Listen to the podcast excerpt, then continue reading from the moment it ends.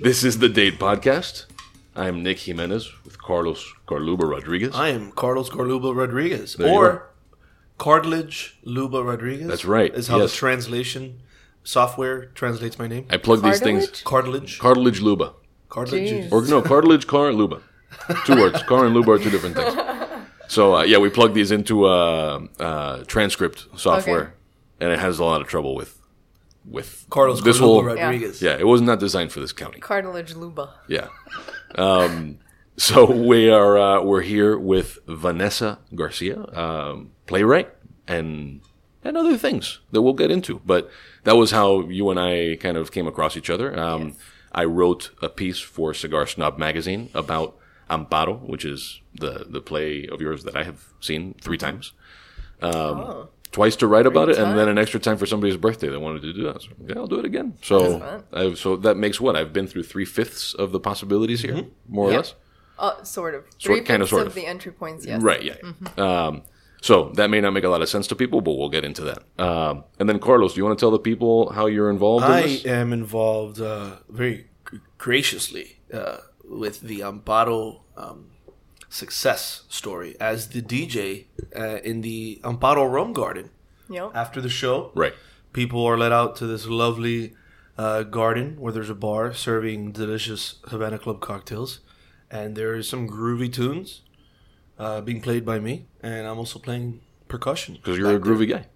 groovy guy, just percussioning and playing music. And you're also very percussive. I'm a percussive They guy. went to the right person. Yep, yep. That's how I'm involved. So, for, for anybody who uh, is a little lost here, we'll explain a bit of what Amparo is. So, Amparo is, and stop me if I if I fudge any of this stuff, is an immersive theater production that tells the story of the uh, Arechabala family, which, uh, among other brands, because the, the company was what Arechabala Arechabala SA, S.A., Arechabala essentially SA, like which was right, which was the Cuban distilling company that uh, created the Havana Club brand, and from which uh, the Cuban government expropriated that brand uh, after the the Castro Revolution.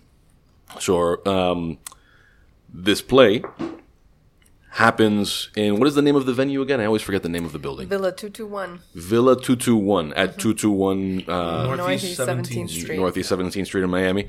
And this has, I think, been described, I forget by who, as like the hottest ticket in Miami for however long. Yes, that was people in Espanol. People en español. oh wow! So somebody translated it because I didn't say I didn't see el hottest ticket. No, No. they're el in ticket English. más caliente. they're de in Miami. English. They're just El people boleto in más Espanol. caliente. Yeah.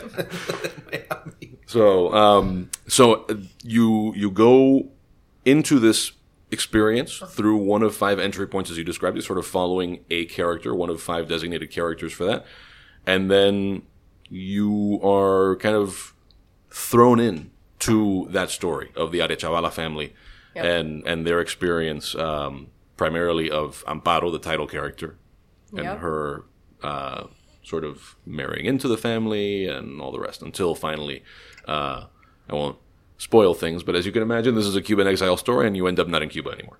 Right. Um, you end up in the rum garden in Miami. Exactly. With- with in the rum grooves. garden, Yeah. yeah, So Yeah. many things are lost, but you gain grooves.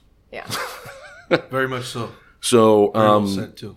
so with that said, uh, let's talk a little bit about your background and then kind of build back to Amparo. Okay. So, talk a bit about uh, your sort of entry point into your career as a playwright and how that happens.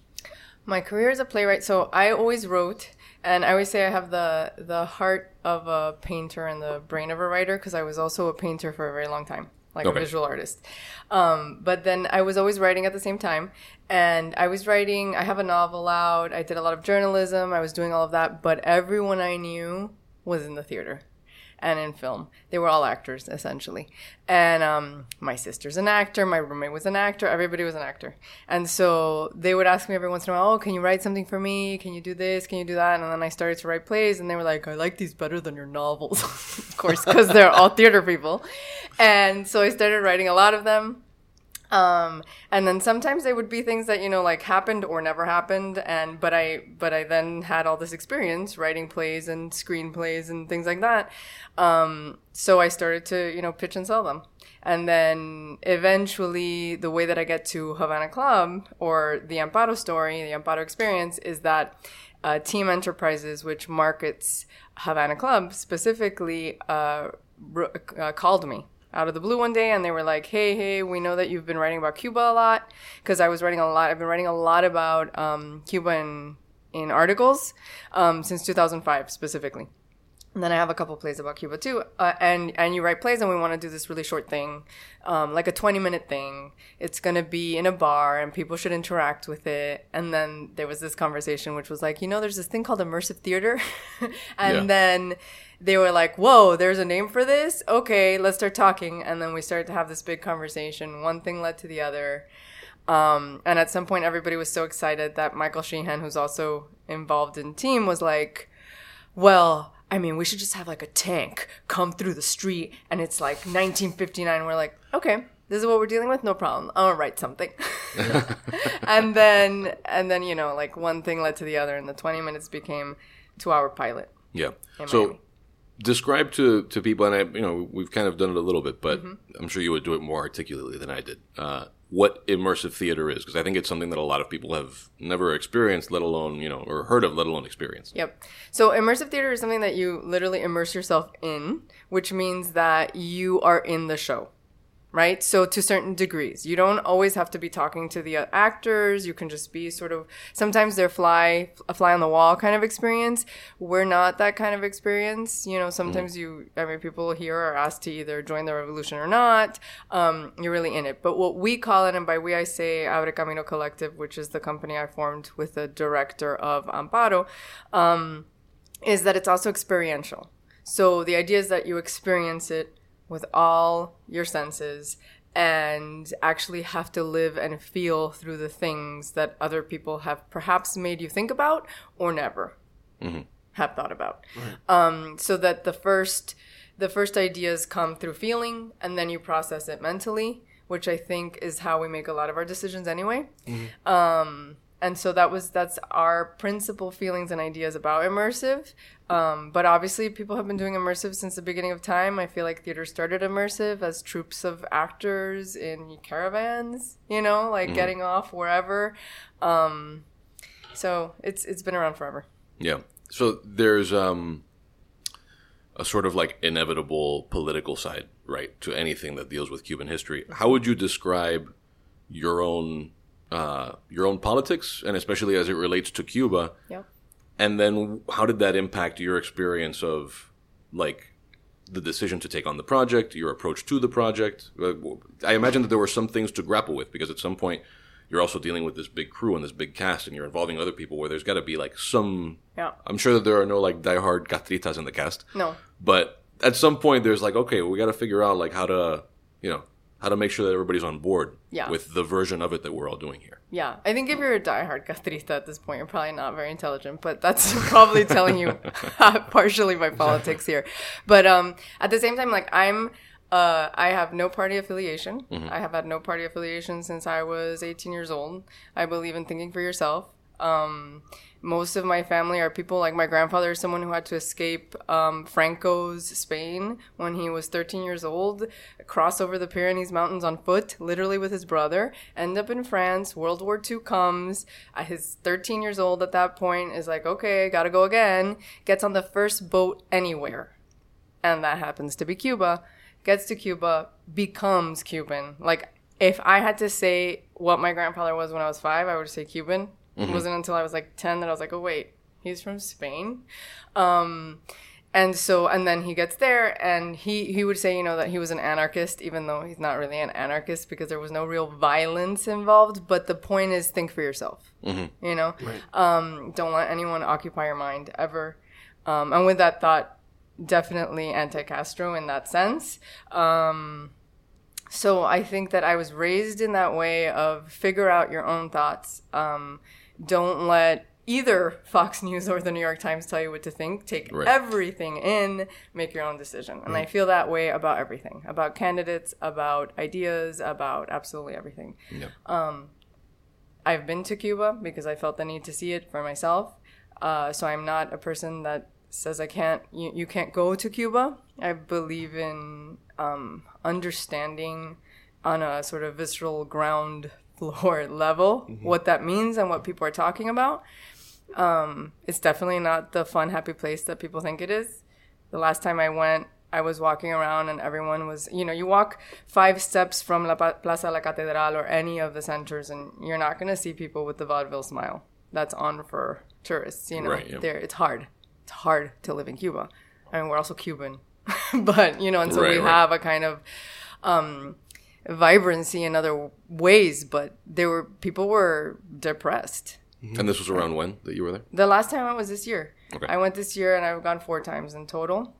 The very first time I went, um, I, say, I always say that it took me 15 years to convince my mother to one, let me go to Cuba. and I know that sounds ridiculous for an adult, but if you're Cuban, maybe you kind of understand. understand it. Yeah. Yeah. I didn't want to kill my parents. You know what I mean?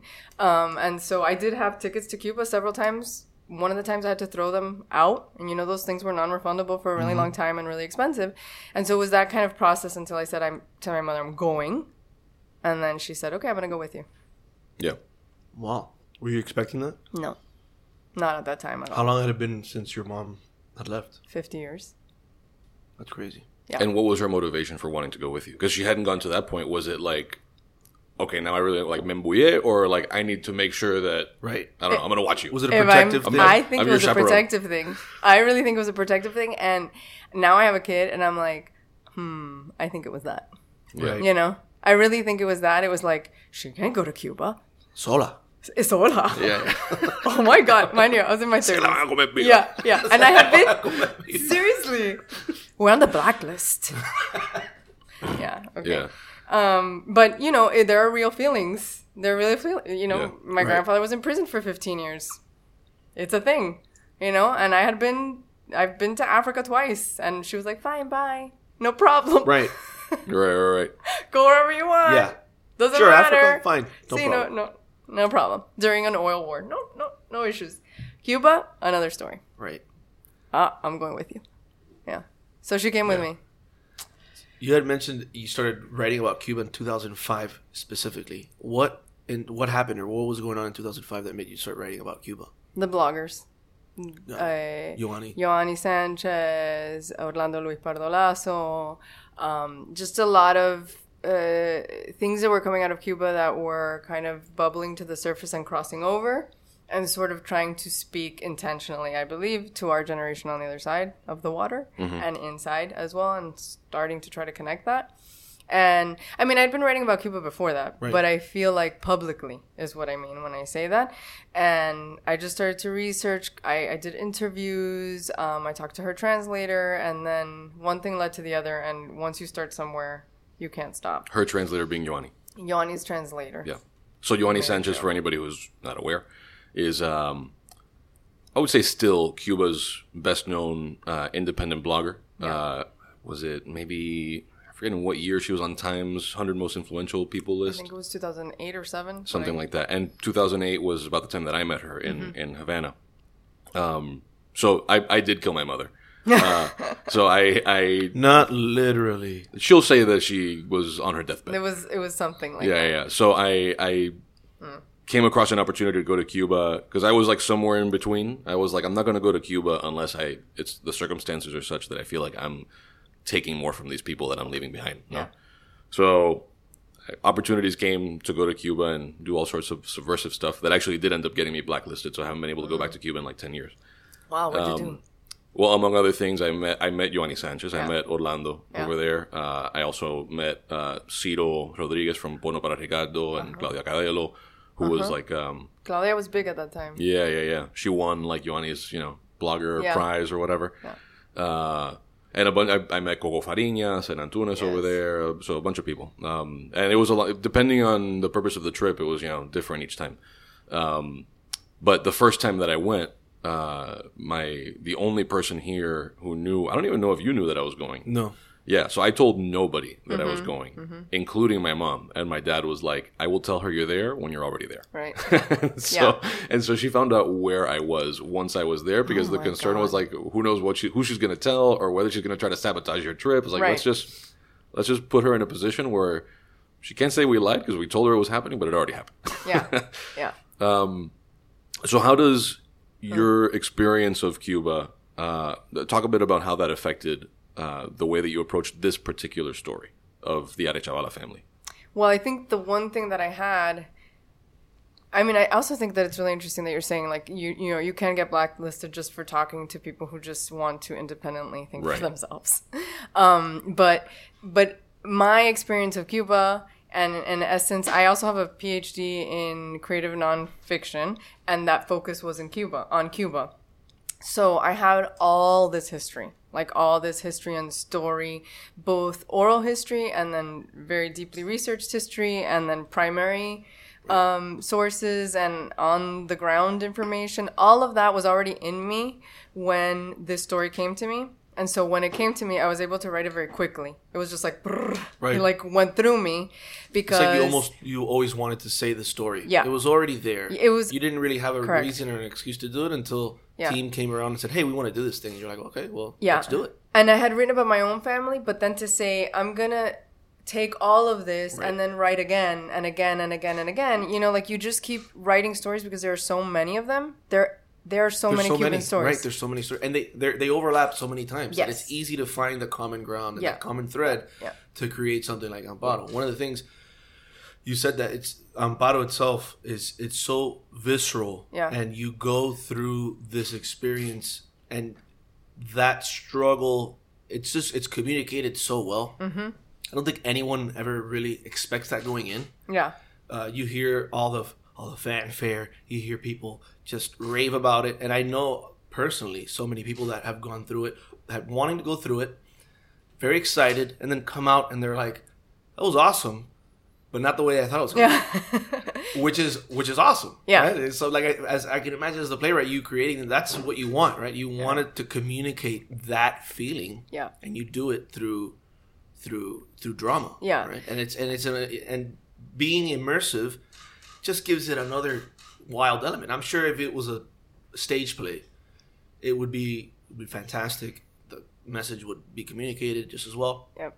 but it being immersive, it being where it is specifically at Villa two two one, Mm-hmm. Yeah. the way the set, I mean, everything is just kind of it communicates. I think precisely what you want Yeah. to communicate to an audience. Yeah, and I think the fact that Victoria Collado, which is the director, the fact that um, all of the actors in it, all the actors are Cuban. And so the same thing that happened to me that I had all this story, the same thing with them. You just press a button and it really like they get into that place immediately. You don't have to, you know, do 6 months of I don't know, like uh acting work or research or method to get there because you've been living it all your life. Right. You know, and it's a different person, a different character, but it's there. And the same thing, um, like Vicky and I wanted exactly that people to have a conversation with the piece and then at the end be like, oh, all that was happening for the people that don't know the story, Yeah. Right. you know? So, um, talk a bit because I think what you were talking about, right? That a lot of people come in not realizing how it's going to impact them in in the moment. I imagine that part of that, and this was the case for me, right? And less so because I already, by the time I went through it, I already knew some people who had been through it and told me about their experience. Yeah. But uh, when I was writing the story for Cigar Snob, I did speak to people who part of what surprised them and part of the reason that their expectations going in were so different from uh, what they ended up experiencing was that they knew it was connected to a rum brand. Right. And so you almost go in expecting like, okay, I hope this is cool enough to justify that I'm paying to walk through a rum commercial. Yes. And then they realize very quickly, okay, I'm not walking through a rum commercial.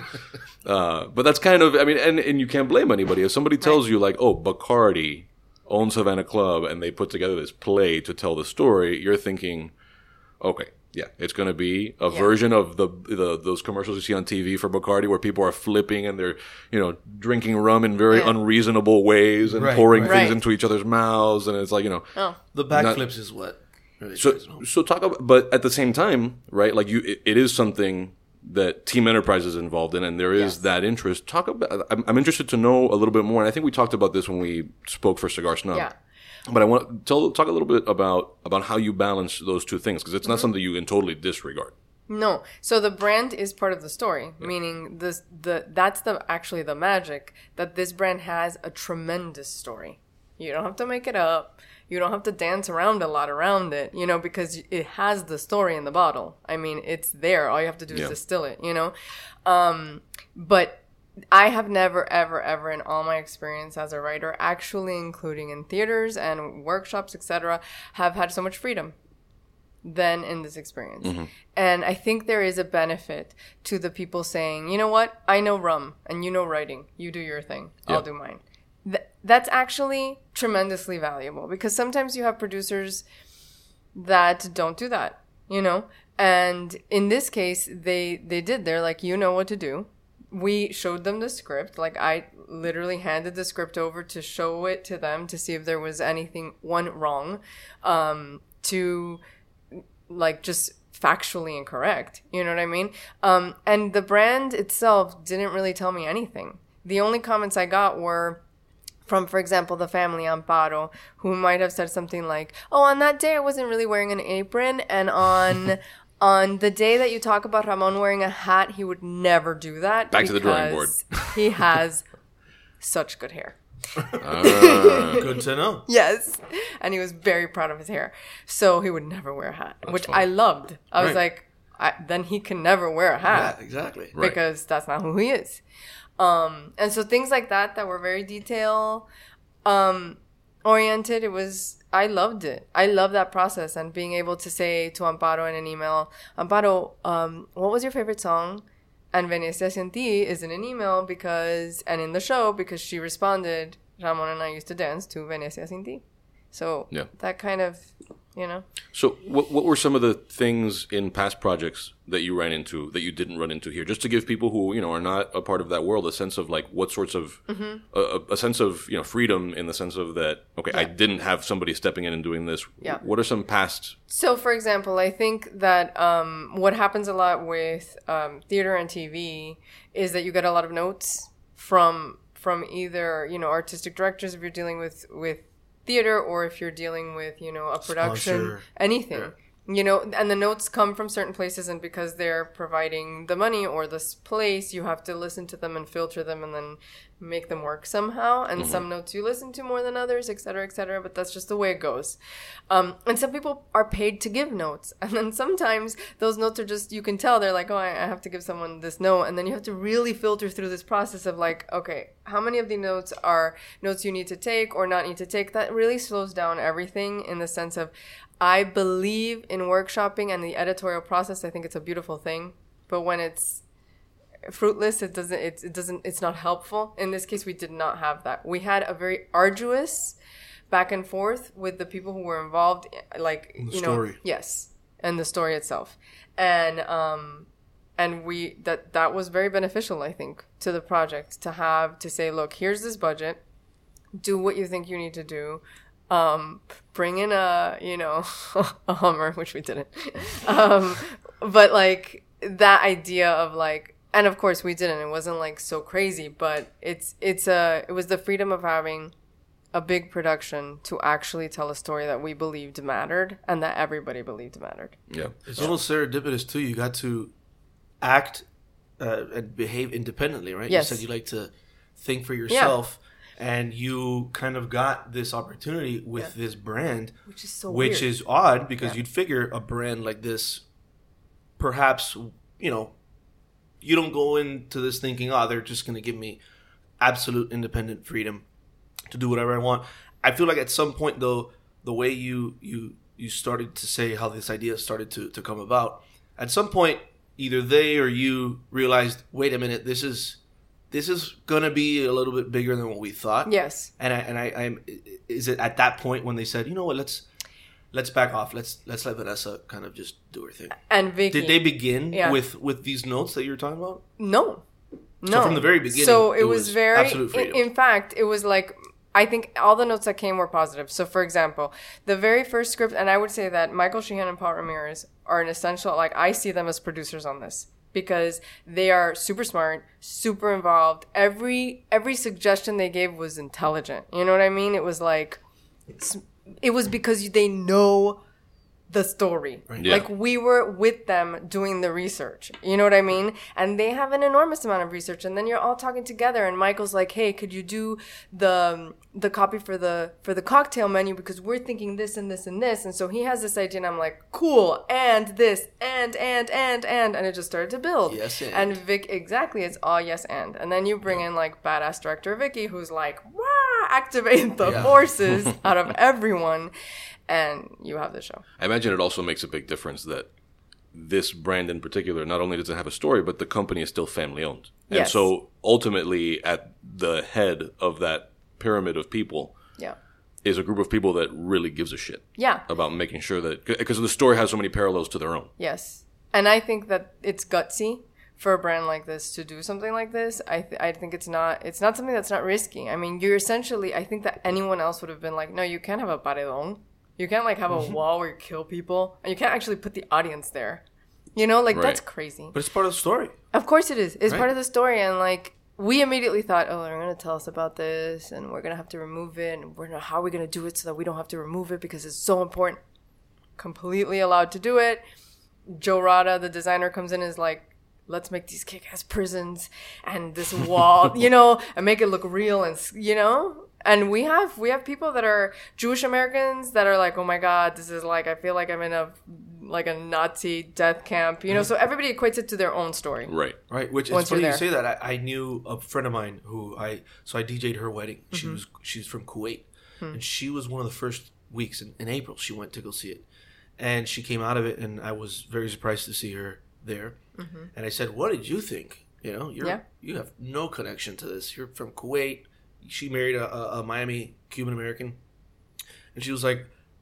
It resonated with me, you know. I, I know stories like this from my family in Kuwait. Yeah. So, and I know a lot of people, other people that have no direct connection to the Cuban story, but are from other places. And that story is not just a Cuban story, right? It's uh, you know government, just uh, theft, um, censorship. It's just it's it's not just a Cuban story, and it's it, even though it's a very Cuban play, a very Cuban production, you don't have to be you don't have to be so close to the Cuban narrative to understand and to really Totally. feel what it's about. Venezuelan Americans here and Venezuelans who are here now seeking refuge essentially are totally invested in the story. Um, Vietnamese Americans always, every time I've ever written anything about Cuba, I always get emails from Vietnamese Americans. Always, always, always. And in this case, we had, um, there was something, there was like um, some uh, sort of advertising or PR in the hotels. And so we've had people from all over that are not Miami people. Then that's been really interesting. I do the same thing. I'm like, what do you think? I don't ask them. I just watch. I don't actually say, what do you think? I'm like leaning in to hear what they think because not knowing that I'm the writer, because I'm just curious. Like, how does this read outside of this community? You So know? hopefully not leaning too close because they No. don't know you're a writer and they just. That'd be- Eh, and then they're like, uh, remember, I'm Like, what the fuck I is she need doing? personal space. Yeah, that'd be, that'd be honest. Are you? the- That's funny. Uh, so you went into this uh, project having a, a pretty solid background and, and all that, having immersed yourself to the degree that that's possible from here or Yeah. with, through travel in the Cuba issue. Yes. But at some point, I imagine as you're, you know, bringing in people for the cast and all the rest, you know, th- there's not always like a perfect correlation between who are the talented people who can pull this off and who knows this stuff. Yeah. Even among Cuban Americans, there's plenty of Cuban Americans that really have never Yes. gotten into that. Talk a bit about uh, the the cast and the crew, and especially since it's been extended so many times, Yes. how you, what you've observed in the changes in their relationship to not only the story but to their own experience with Cuba. Yeah. So, first of all, what we learned from the very first pilot, because we did two pilots, was that, oh goodness, we have to actually tell the whole Cuban story to everyone. Because what happens with, with people of any, I think, migration wave or the children of immigrants or the children of refugees mm-hmm. is that you get pieces of the story in bits and pieces and you're always trying to puzzle it together and like sort of like i'm gonna take this and so actually the very first pilot was like that it was out of order this one we made um, narrative and more sequential in terms of like A, B, C, D, E. But the first one was out of order for that reason because we were like, this is how you're receiving the story when you're receiving the story, right? so, but we understood halfway through that all the actors still had questions, like historical questions, and that they didn't know why they were saying certain things. And sometimes they were like telling you their own story and their own family story. And then all of a sudden that would find its way into the narrative in some way, shape, or form. Mm-hmm. Either like we took a name or something like that, or the backstory then informed some of the moments of improvisation and things like that. Um, so I think they were able to connect and understand their family narratives, some of them for the very first time, and then go home and say, Tell me more, and start to piece it together in a linear fashion that therefore tells them the story of who they are, their own history, and the story of where they come from. You know, which is extremely powerful. Like, actually, I'm like getting all Yeah. goosebumpy because um, it's really powerful in terms of getting the story out to the world because you need people to understand who they are and where they're coming from in order to do that. Um, and then, so in this round, in this iteration, which was the third time we did it, what we said, okay, we've got a week where we're just going to tell you the story. And we put up, this is me and Vicky, we put up um, timelines. We did timeline of the United States, timeline of the Arechabala family, timeline of Cuba, 1862 through 2020. You know, like boom, boom, boom, boom, boom, hit the markers and seeing where they connect to each other to sort of make sense of history in a particular moment in time and of this family and what role they played in both, right? Um, and then all along the, the way, their own families come into the narrative, right? And then the same thing has been happening with audience members. Audience members go to the show and they if it's if it's our generation, like a younger generation, they'll bring their parents or the parents will bring them and then you'll have people in the back saying talking to each other like grandparents talking to kids talking to grandkids and then saying should i bring my mother? Should i bring my son? Should i this? Should i that? And all of a sudden you have the second trip right? And now the second trip is not just the story of the Arechabalas, it's their story. Yeah.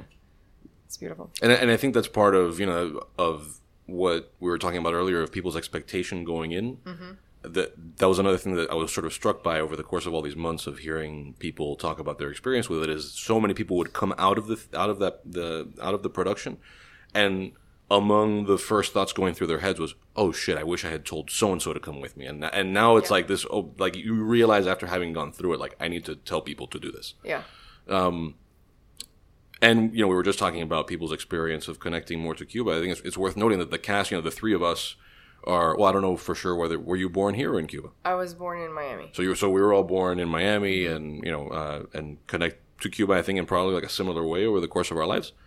But the, the on the cast, there's a very wide age range. There's people who uh, I don't know who came most recently in the cast, but there's certainly people who came inside of the last five or ten years, Yes. and people who were born here, maybe who's some of their parents were born here.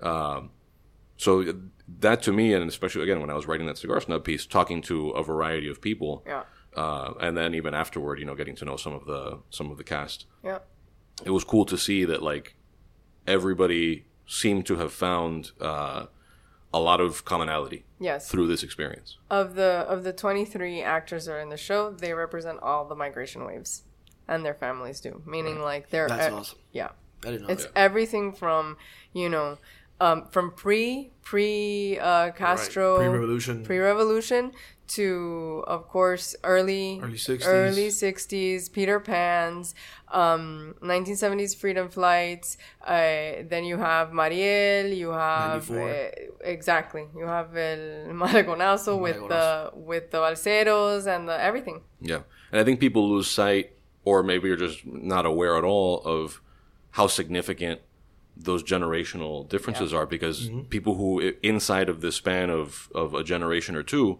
you have people who grew up in what if if you told these stories in the present, you'd be describing totally different countries. yeah you know, where there are people who grew up in a Cuba where the dollar was traded, where the peso was trading one to one with the dollar, and people like Carlos's cousin, who's the art director at, at Cigar Snob, who was arrested when he was 15 for being in possession of cow bones.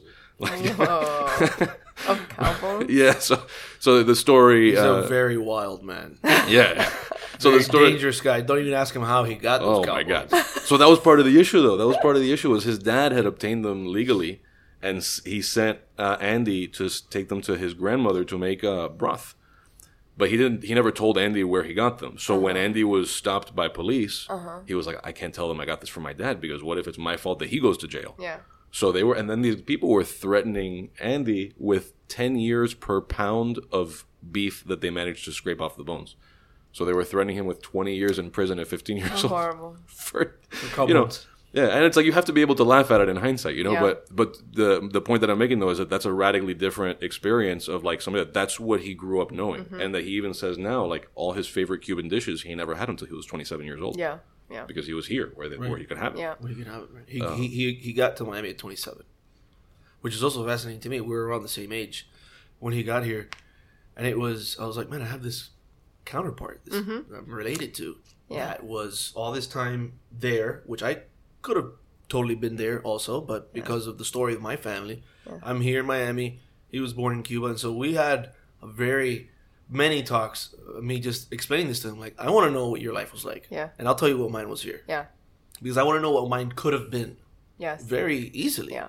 You know, Yeah. which Yeah, is a fascinating thing. That's why I think the story of Amparo is told so well that you have that. You have people going through it, the parents, the the the, the, the children of, of, of parents, uh, grandkids, that come out of it and say, I, I, got to bring someone else because they've never seen the story told in such a way, and they're Yeah. like, oh, I want this. I know this person Yes. would love this because they love they they know about this. They're interested in it. And they're they're related to this this story, and I've never seen it sold like this, and it's done in such a way that it's real.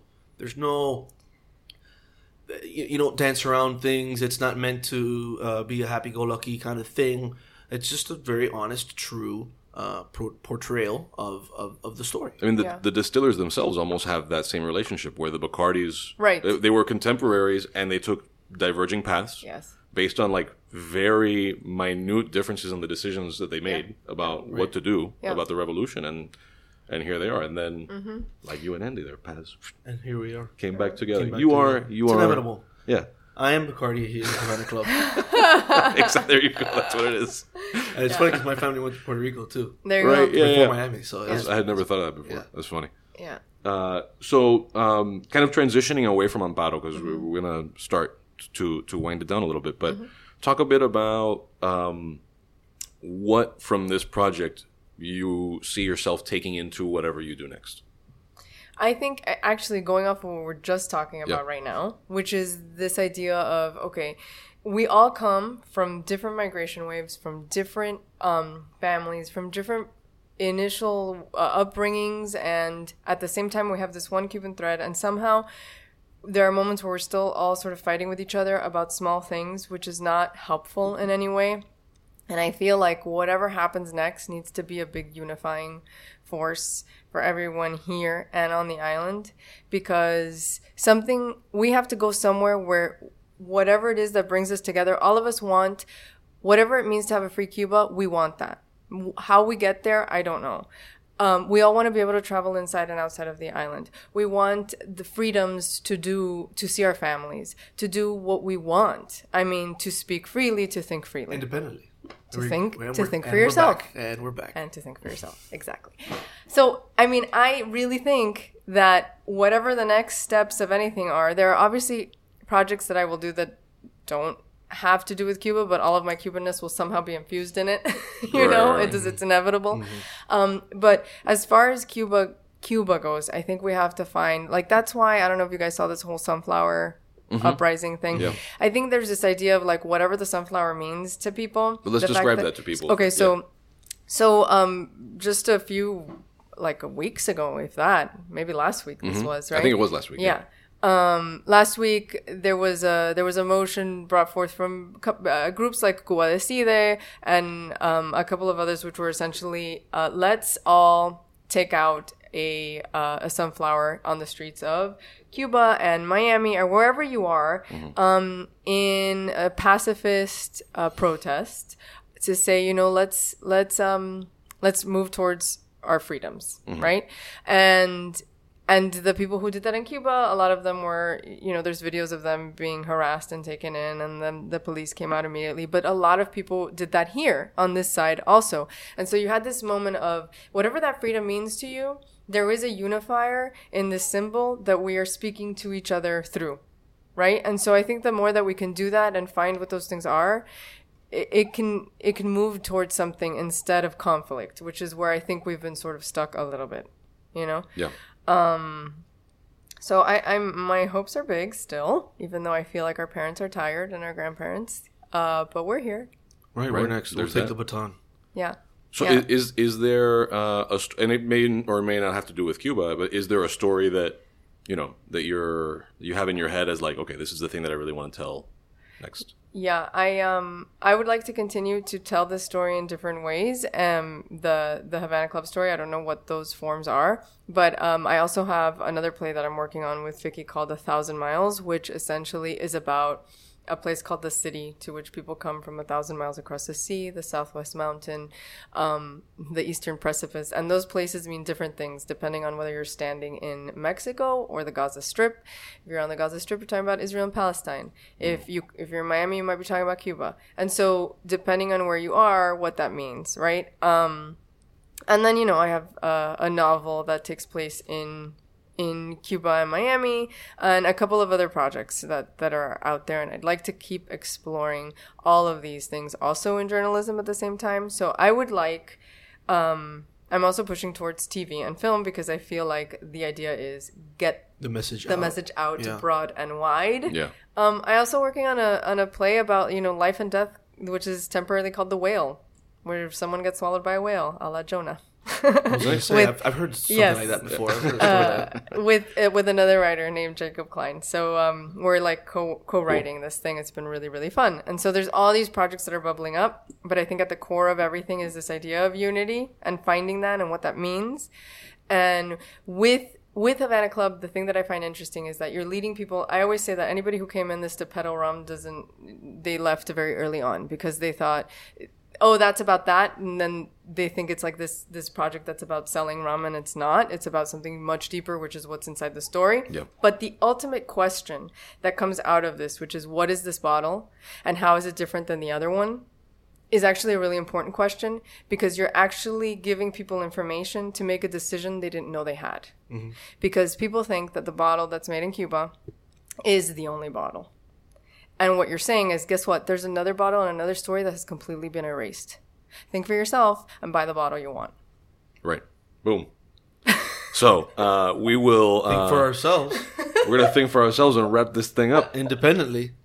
So uh, I'll, I'll give you the first crack at Yes. shameless plugs. So if you want to throw out some like URLs or Instagram things All or whatever, go for it. Okay, so I will say that everyone should go to our website, Abre Camino Collective, because we're going to have, and the Abre Camino Collective is me and Victoria Collado, who created Amparo. Um, and we have a lot of really cool things coming up. Um, we're going to DC today to see what could be next. And um, we're constantly doing stuff in New York. So check things out there. And then um, my own website's just my name name.org. Um, and my Instagram is vgarcia43.